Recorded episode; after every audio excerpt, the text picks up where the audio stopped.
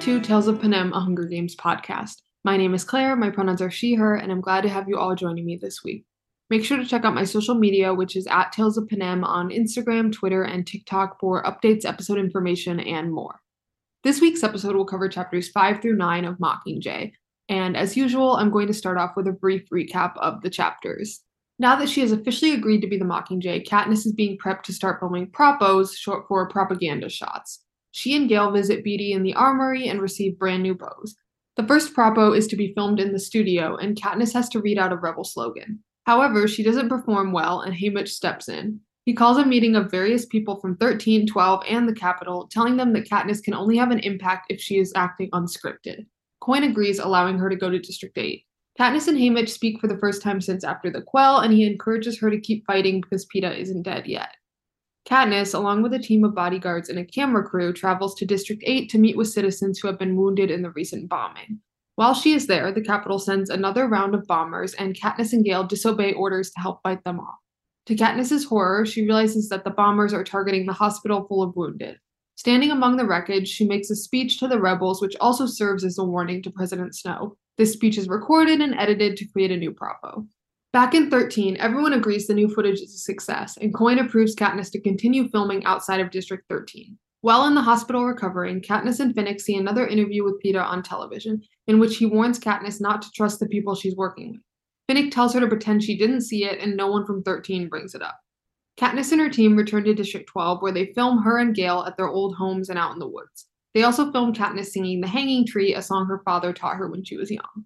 When they return to 13, Peeta is doing another interview, and Beetee is cutting in with footage of Katniss in 12. Upon seeing the footage, Peeta is upset, and he manages to get out some kind of warning that District 13 is in danger before being cut off. So I have a few things I want to say right off the bat. First of all, that was a pretty long recap. It's not quite my longest. We haven't quite beat the one section of Catching Fire yet, but I have a feeling as we go forward in Mockingjay, it will continue to get longer because even though I'm doing segments that are only like 4 or 5 chapters, so much happens in this book, hence why it literally had to be split into 2 different movies. Secondly, on a completely unrelated note, I have noticed that my download numbers for the podcast have been going up a lot recently, which is very exciting to me that people actually like want to listen and hear what I have to say. Like, that's why I do this, obviously. Because I hope that people find it interesting. So if you are a new listener, hi. I hope that you enjoy the podcast. Thank you so much for listening. And let's get right into it. I have so many things I want to cover, so I'm just going to start kind of going through these chapter by chapter. Katniss is now the Mockingjay, which you would think would be like a huge win. Like, yay, she finally gets to be the symbol of the rebellion. But as I discussed last week, it's not great for her, even as the Mockingjay, because we now know, like, definitively, District 13 and, like, in particular, specific people from 13 are really just wanting to use her. Like, the people that actually care about her as an individual, aside from this rebellion, is a lot lower than it should be for someone in this position. And I think that the expectations of her are so interesting, and I feel like a lot of people within the series lose sight of the fact that she's only a 17-year-old girl. Just because she has done things that you would label as heroic or given people hope or like changed the course of the war or the rebellion or like just the day-to-day events of Panem. And I talked about this last week too. A lot of that was not intentional. Like, she didn't want to become this hero. She's just a girl. But now people have these like crazy expectations of her because they think that this has all been like her master plan and she's like trying to lead the rebels to victory when really she was just trying to keep herself and her loved ones alive. But now she's in this place where like it was sticking out to me when they go to District 8 and Paylor is basically like watching her to see if she's actually as great as everyone says she is. And it was kind of the same way with like the other victors in the Quarter Quell. Like, everyone has these like expectations that they want her to live up to, and everyone's like, oh, you think you're so great, you think you're such a hero, like let's see what you're actually made of, that kind of thing.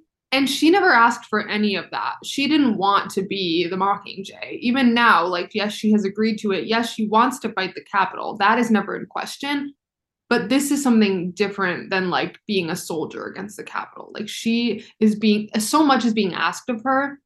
And she's not going to be able to deliver everything because, again, she's just a teenager and she doesn't have any experience in politics or the military or anything like that. Yes, she can fight. Yes, she's good with her bow. Yes, she actually is very good with words. And that's something I'll talk about here, because we always think of like Peeta being the one who's good with words, which, to be fair, he is, and like he will always be so much better than Katniss at it. And that's not like a diss to her. It's just that that's what he's really good at, but she can do that too. And we're starting to see like the power of her words as much as we're starting to see the power of Peeta's. And I think it's so interesting. The dynamic created there is because Peeta right now is saying things on behalf of the Capitol, and Katniss is obviously saying them on behalf of the rebellion. And those things can be equally as powerful. The problem is just that the Capitol is using Peeta to do that for them. Like, he's not actually believing in the stuff that he's saying in terms of like wanting there to be a ceasefire, stuff like that. He's not pro-Capitol, obviously. We know this, but he doesn't really have a choice right now. And obviously going forward, we're going to get into more of the specifics of what's actually happening to him.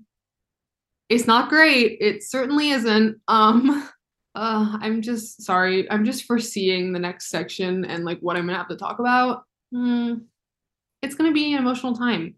But yeah, so she's like basically been put in this impossible situation where like if she does nothing, it seems like she doesn't care about the cause and she's just like letting the Capitol win. But if she agrees to take on this role, they're gonna be expecting so much of her, and there's no way she can do all that. And now it's like, and she keeps comparing it, and other people comparing it to the way she was treated in the Capitol when she was being prepped for her games, because they're like, oh, stand here and wear this makeup and say this line and stuff like that. Like, it's all scripted. And that is what Haymitch's point is when he's like, we need to send her out into the field, because every time that we try to get her to do something for a camera or like on a script or tell her to do it, she's not going to do it. And then we see her in District 8, and that is when we get some of the most like real stuff that we have ever gotten from her, because it's not someone feeding her lines. It's stuff that she actually believes in, because we know she believes in the cause and she has these thoughts inside of her.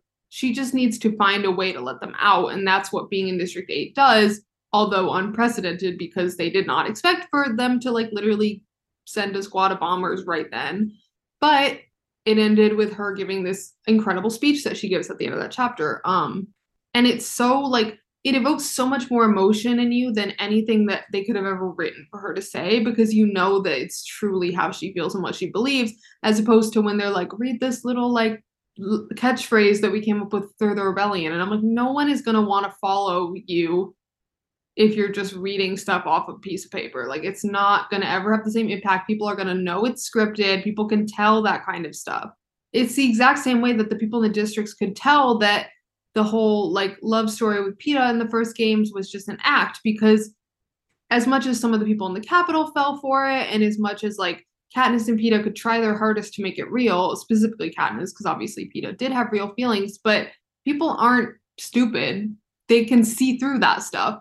And it's the exact same way with like when you're like, oh, film this propo, say this line, people are going to see right through it and see that she doesn't actually like believe in what she's saying. Not that she doesn't believe in the cause again, or like believe in these like anti-capital statements that they're asking her to say, but it's not like her truth, which is what she ends up speaking at in District 8. That is what she believes.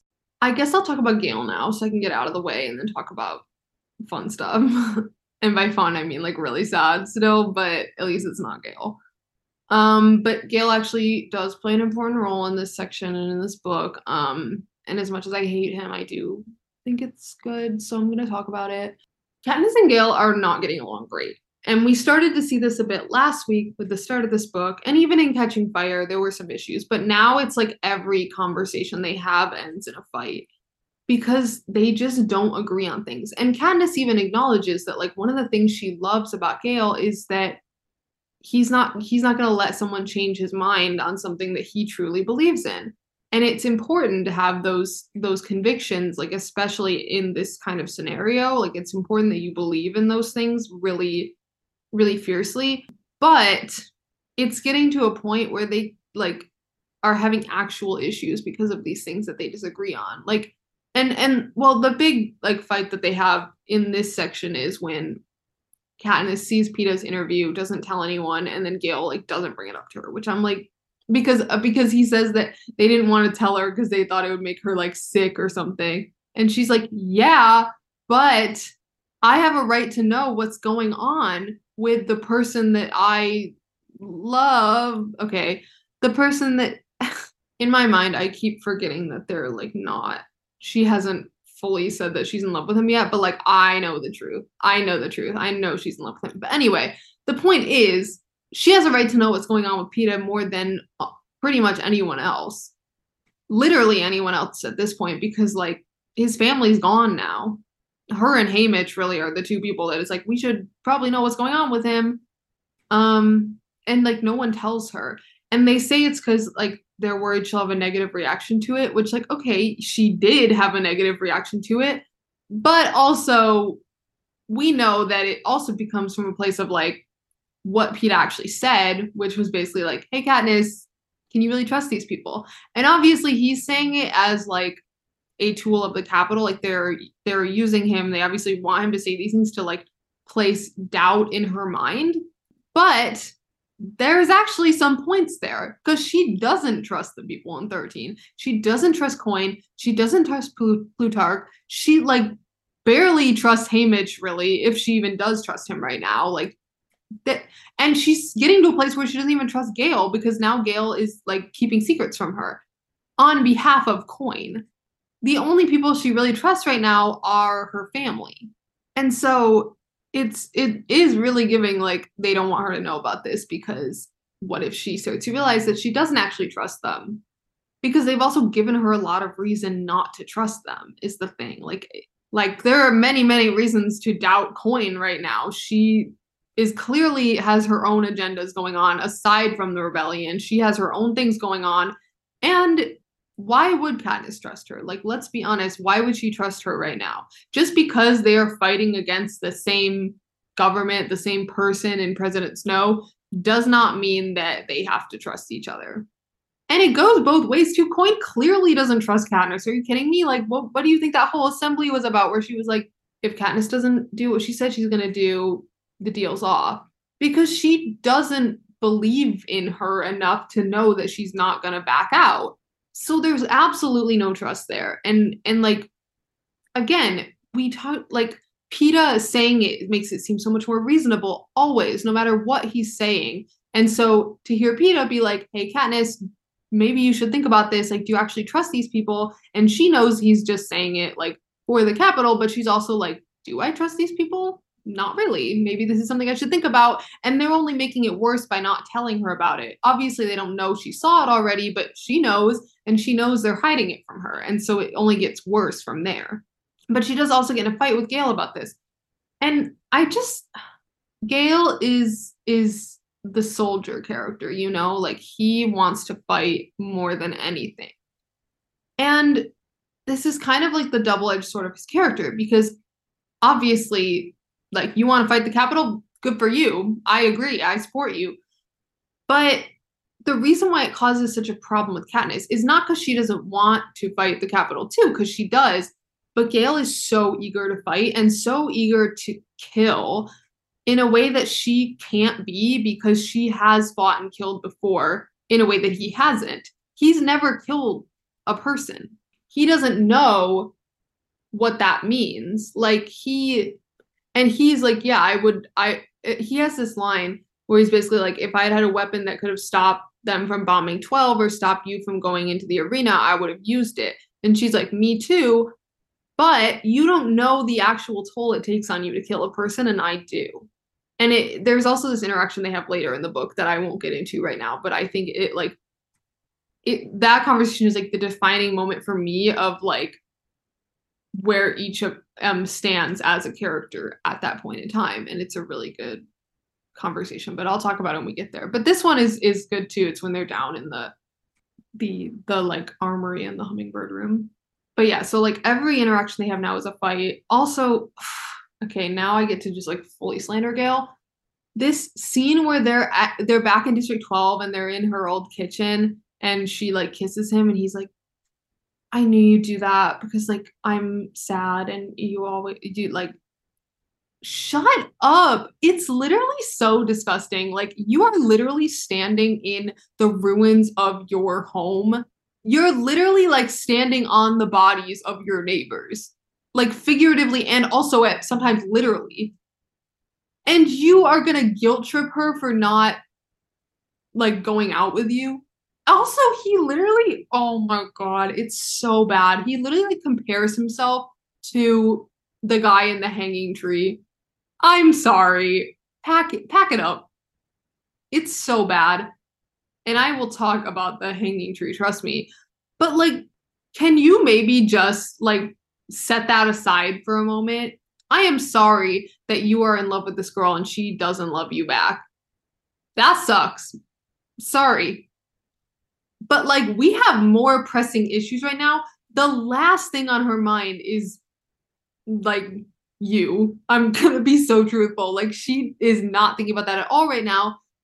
And when she literally does kiss him, because like she's so confused about everything right now, and you're making it so much worse for her. And she does kiss him, and he's like, and then he's like a jerk about it. He's like, oh, well, like, you're only doing that because I'm sad.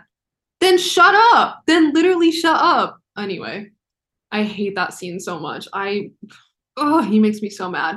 Anyway, moving along. I think I've talked about Gale enough.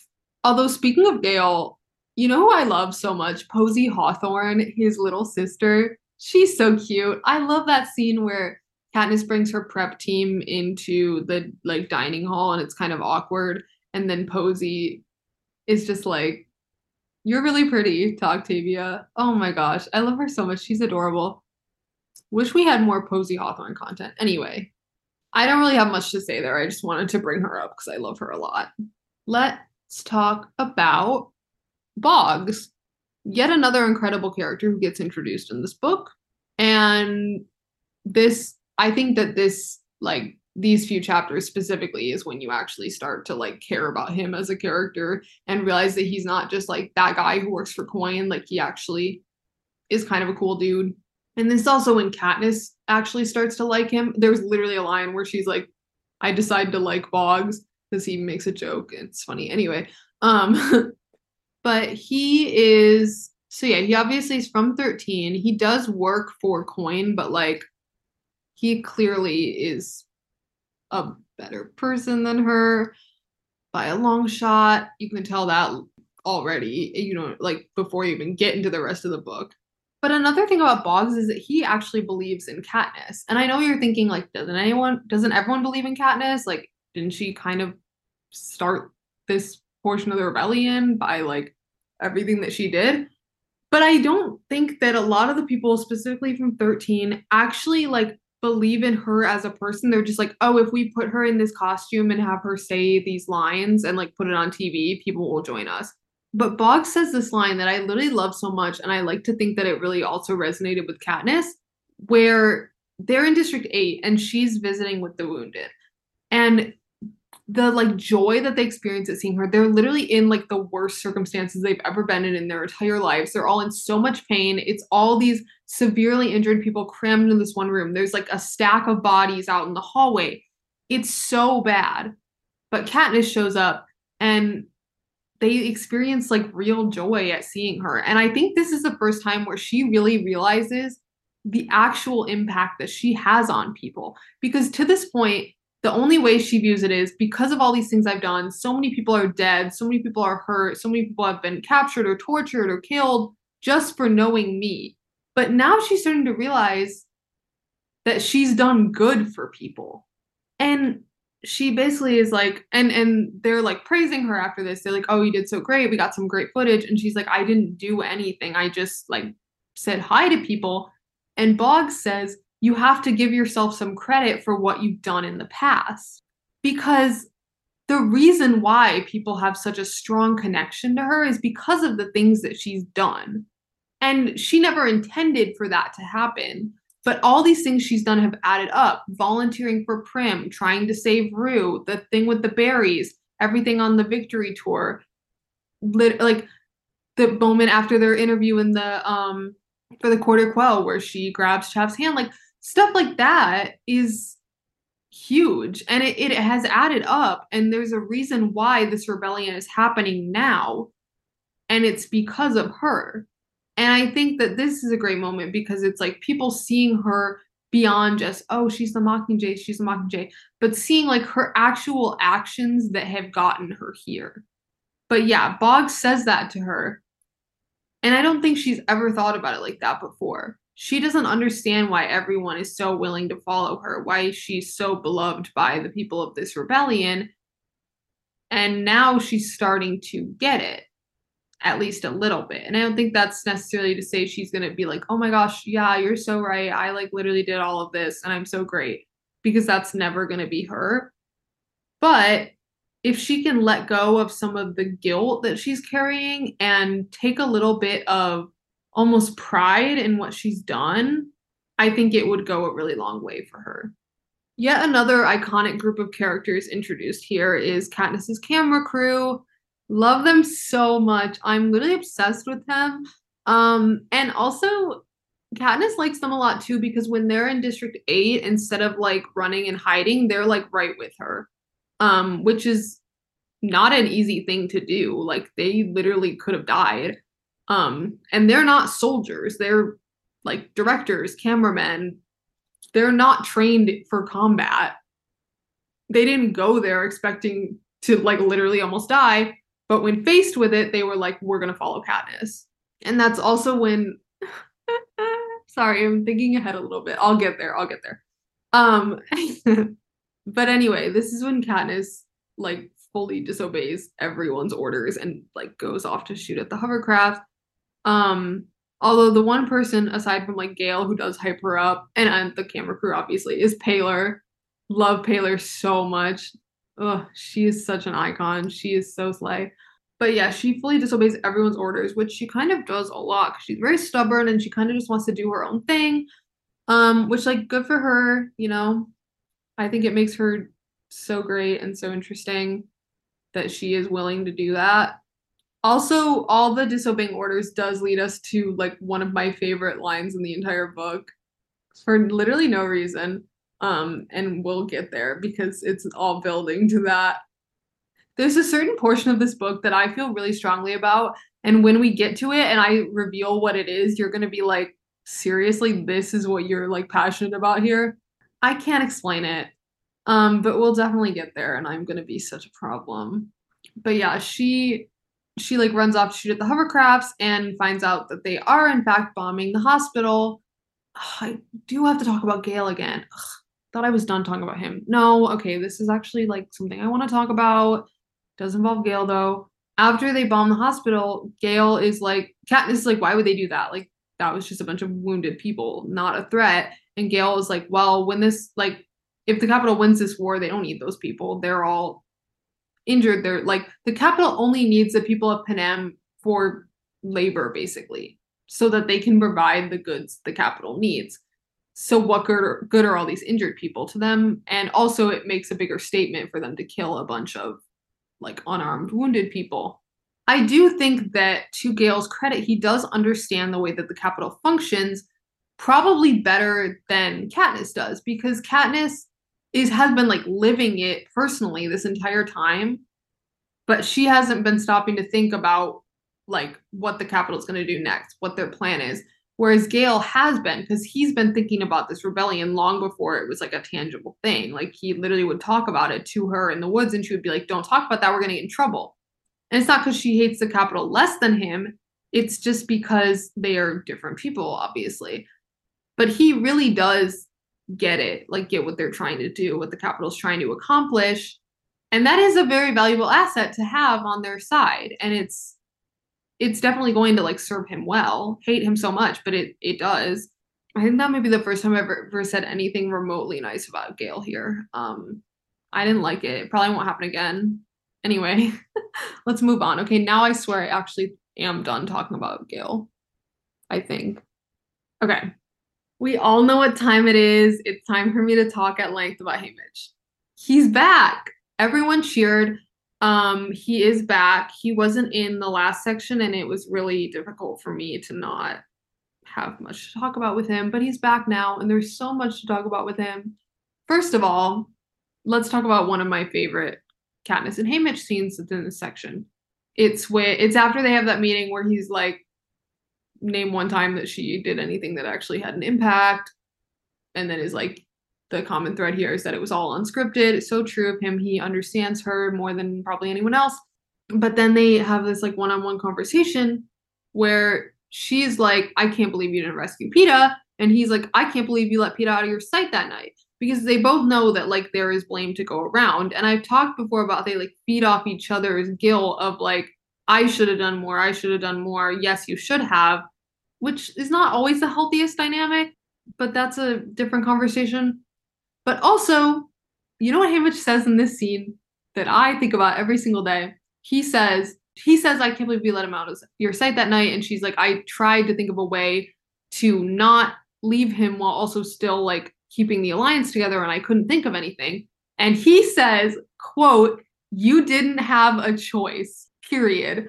And I know it's like, yeah, obviously shouldn't have a choice. No, you don't understand. Okay. Because both of them are blaming themselves so deeply for what happened to Peeta. And Katniss wants to blame Haymitch so much. And she does to an extent, but she also recognizes that she feels so guilty about it too, because it was also her responsibility. They made this deal to try to save him, both of them. And so by extension of that, they both quote unquote failed.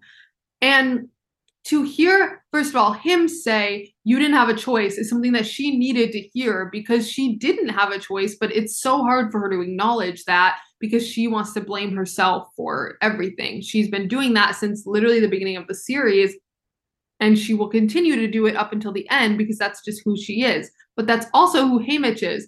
And for him to tell her she didn't have a choice, he also has to acknowledge that he didn't have a choice either.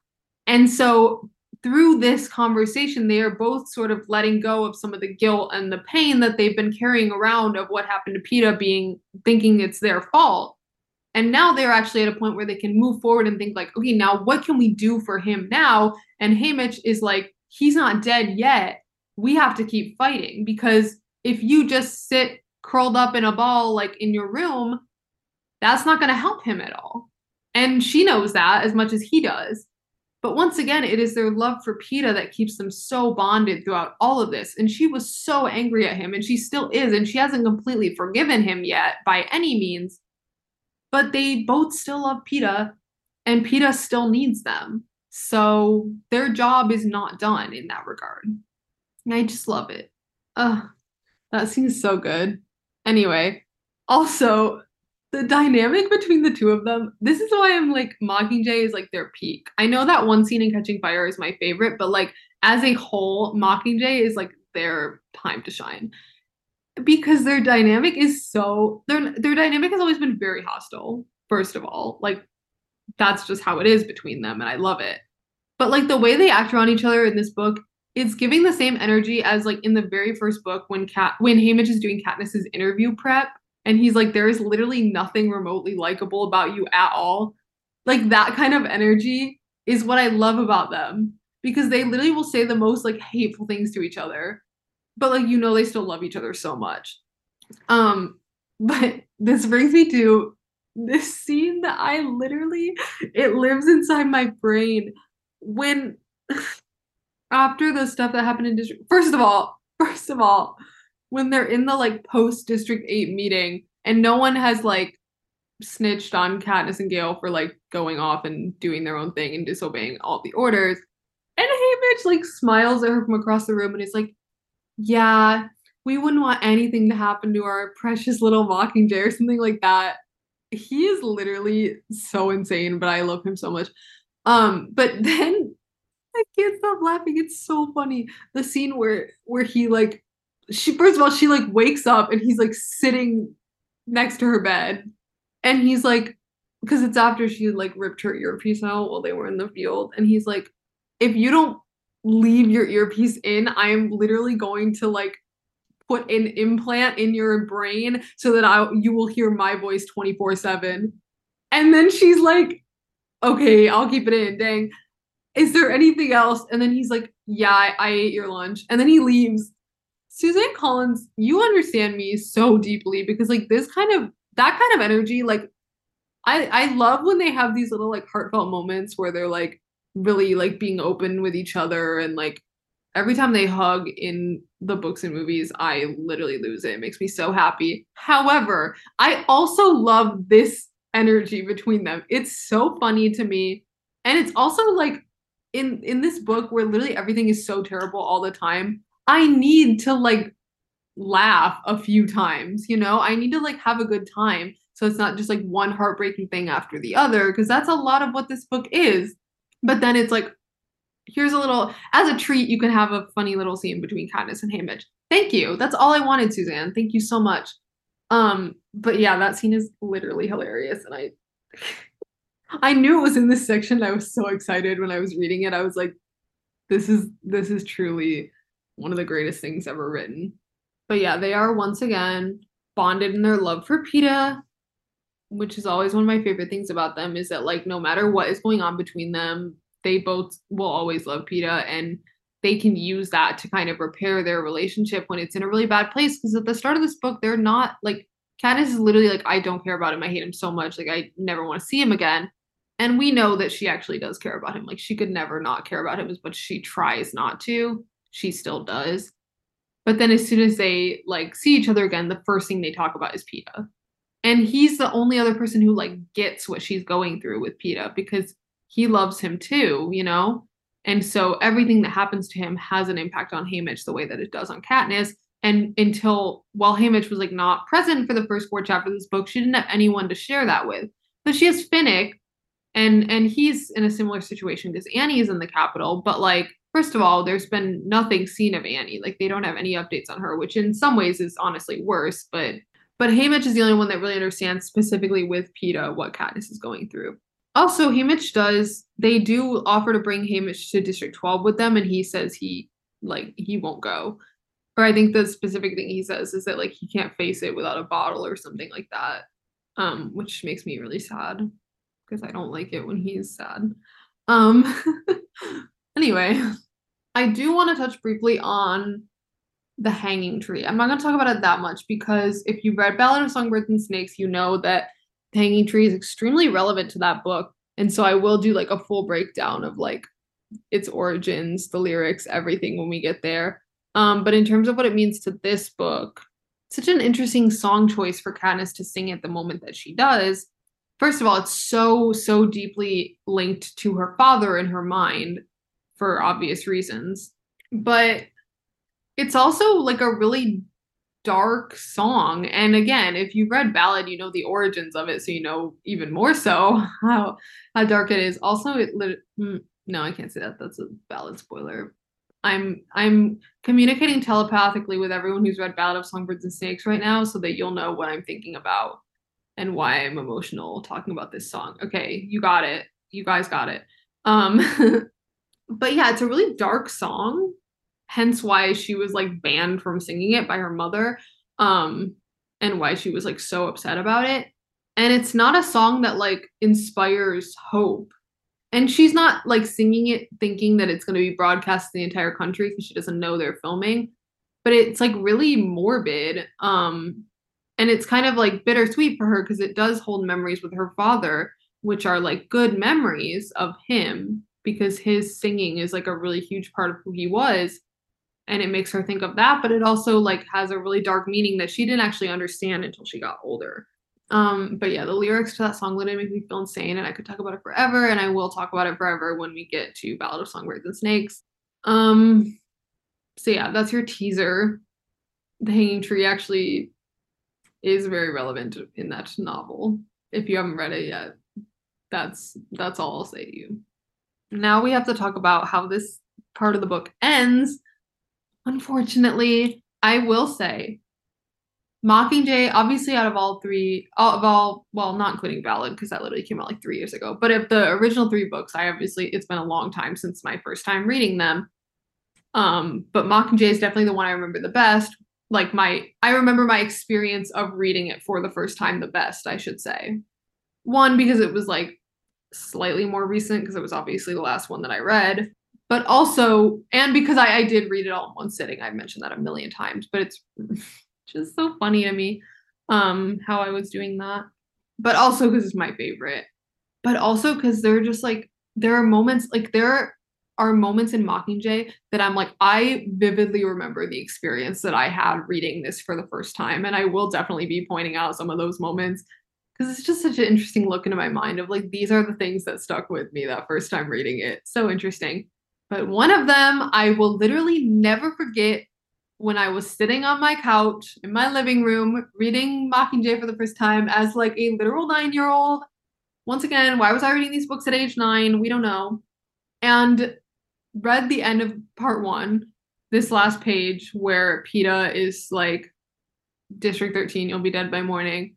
And then the last line of the chapter being, and his blood as it splatters the tiles, literally seared into my brain. Like if some random person ran up to me on the street anytime and was like, what's the last line of part 1 of Mockingjay? I would know it like that.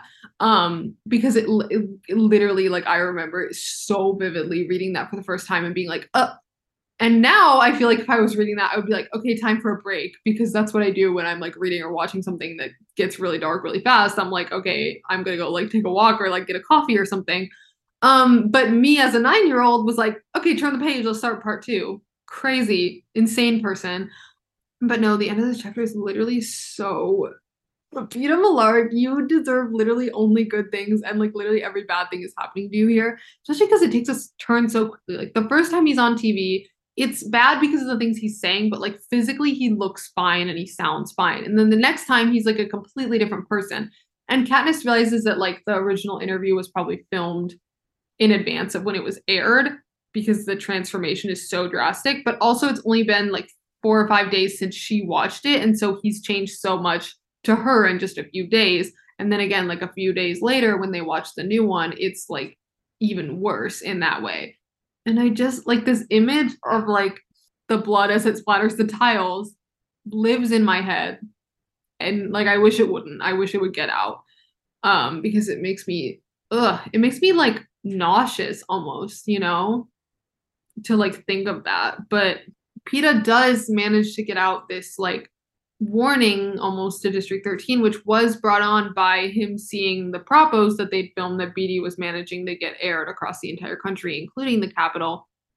And like seeing Katniss is what kind of motivated him to do that, because he was trying to just like say what he'd been told to say so that it wouldn't have consequences for him or Katniss. But he sees her and he realizes that like he has to say something even at the cost of like his own life. Or worse than the cost of your life, which is oh my gosh, I'm literally, next week is going to be so, actually no, not next week, next week we're doing character study.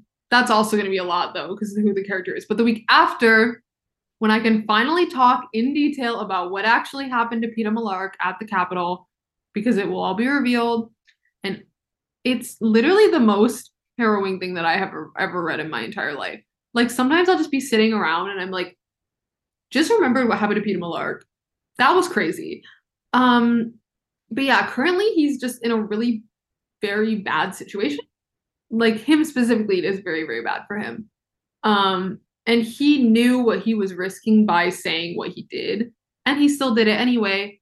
Because, like, that's the kind of person he is. And we know that very well from having read the series up to this point. We know who he is and what he's willing to do for people in general. It is Katniss specifically, but like he just cares about people. He's just a good person who would do pretty much anything to save another person. And also, like, everyone is like celebrating in this moment because they've gotten their footage through. But you know, the two people who like look at each other across the room and see their own like pain mirrored back at them? Katniss and Haymitch. Because again, they're the only people who are like feeling so deeply the pain of what's happening to Peeta right now. And it's like no one else understands. Like everyone else is like, oh, this is a win because we got our footage on. And they're like, look what's happening to this person that we love very, very deeply. And like no one seems to care.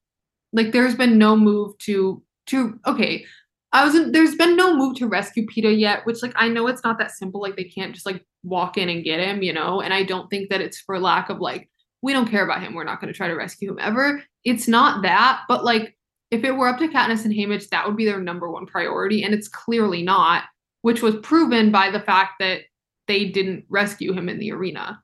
And again, it goes back to that line, you didn't have a choice, that I love so much. But the fact of the matter is that Peeta's in the Capitol and Katniss isn't, because the rebellion prioritized Katniss. And they're still prioritizing her.